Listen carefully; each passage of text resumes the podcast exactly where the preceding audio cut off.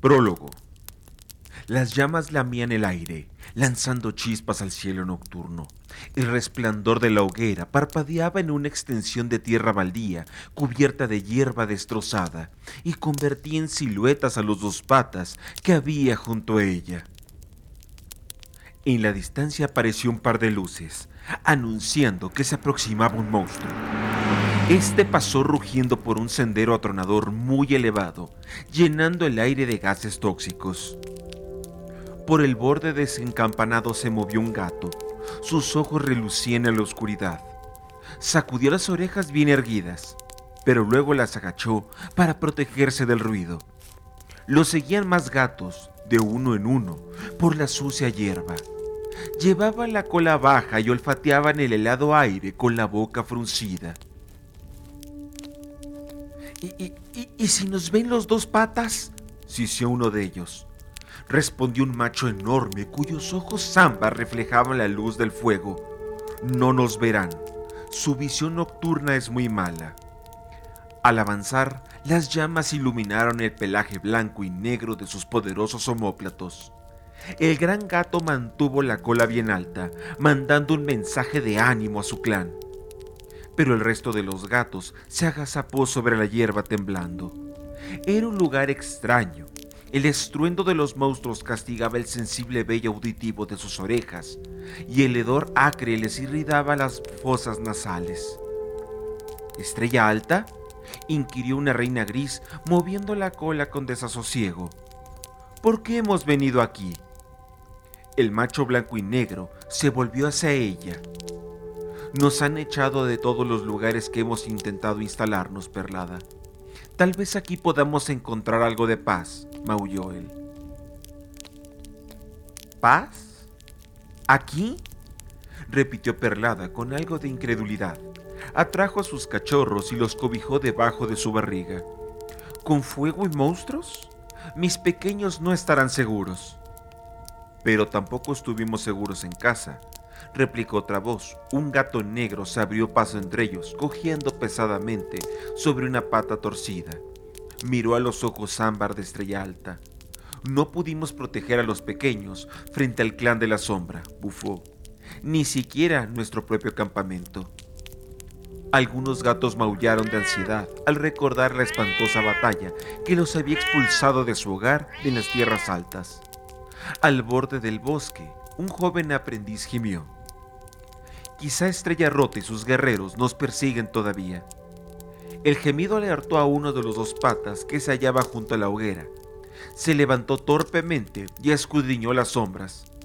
Todos los gatos se enmudecieron a la vez, agachándose todavía más. Incluso Estrella Alta bajó la cola. El dos patas chilló a la oscuridad y lanzó algo hacia ellos.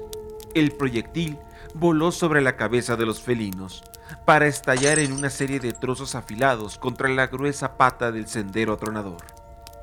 Perlada se encogió cuando un fragmento la rozó, pero se mantuvo en silencio, enroscando el cuerpo alrededor de sus asustados cachorros. Quédense agachados, sisió Estrella Alta. El dos patas escupió en el suelo y volvió a sentarse. Los gatos aguardaron unos momentos. Al cabo, Estrella Alta se incorporó de nuevo. Perlada se levantó también, haciendo una mueca por el nuevo dolor del hombro, y dijo, Estrella Alta, temo por nuestra seguridad aquí. Además, ¿qué comeremos?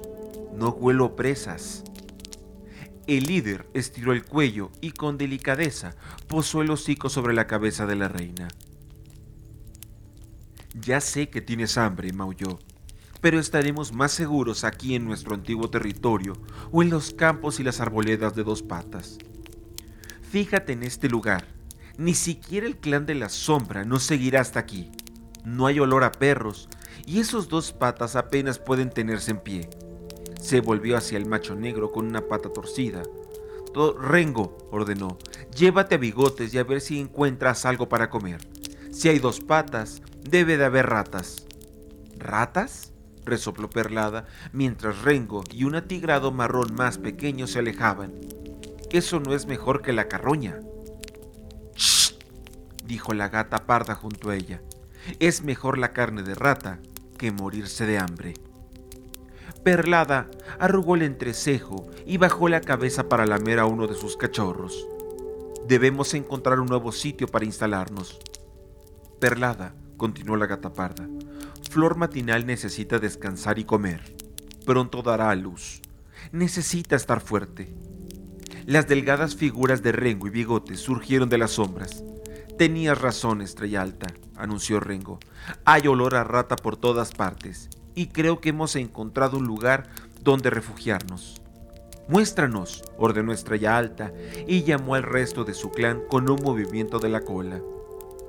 Con cautela, los gatos atravesaron el desencampado detrás de Rengo. Este los condujo hacia el sendero atronador elevado. El resplandor del fuego hacía que sus sombras se proyectaran contra las enormes patas de piedra. Un monstruo pasó rugiendo por encima y el suelo se estremeció. Pero incluso los cachorros más diminutos intuían la necesidad de ser sigilosos y temblaron sin chillar. Aquí, maulló Rengo, deteniéndose junto a un agujero de dos gatos de ancho. El oscuro túnel descendía al interior de la tierra y una corriente de agua fluía por él. Es agua fresca, explicó Rengo. Podremos beberla. Tendremos las patas mojadas noche y día, se quejó Perlada. He estado dentro, le dijo el gato negro. Hay algo de espacio lejos de la corriente. Ahí al menos estaremos a salvo de los dos patas y los monstruos. Estrella Alta dio un paso adelante y alzó la barbilla. El clan del viento ya ha viajado bastante, declaró. Ha pasado casi una luna desde que el clan de la sombra nos expulsó de nuestro hogar. El tiempo está refrescando y pronto llegará la estación sin hojas. No nos queda otra elección que quedarnos aquí. Perlada entornó los ojos pero no dijo nada. Se unió su clan en silencio y uno a uno se internaron en el oscuro túnel.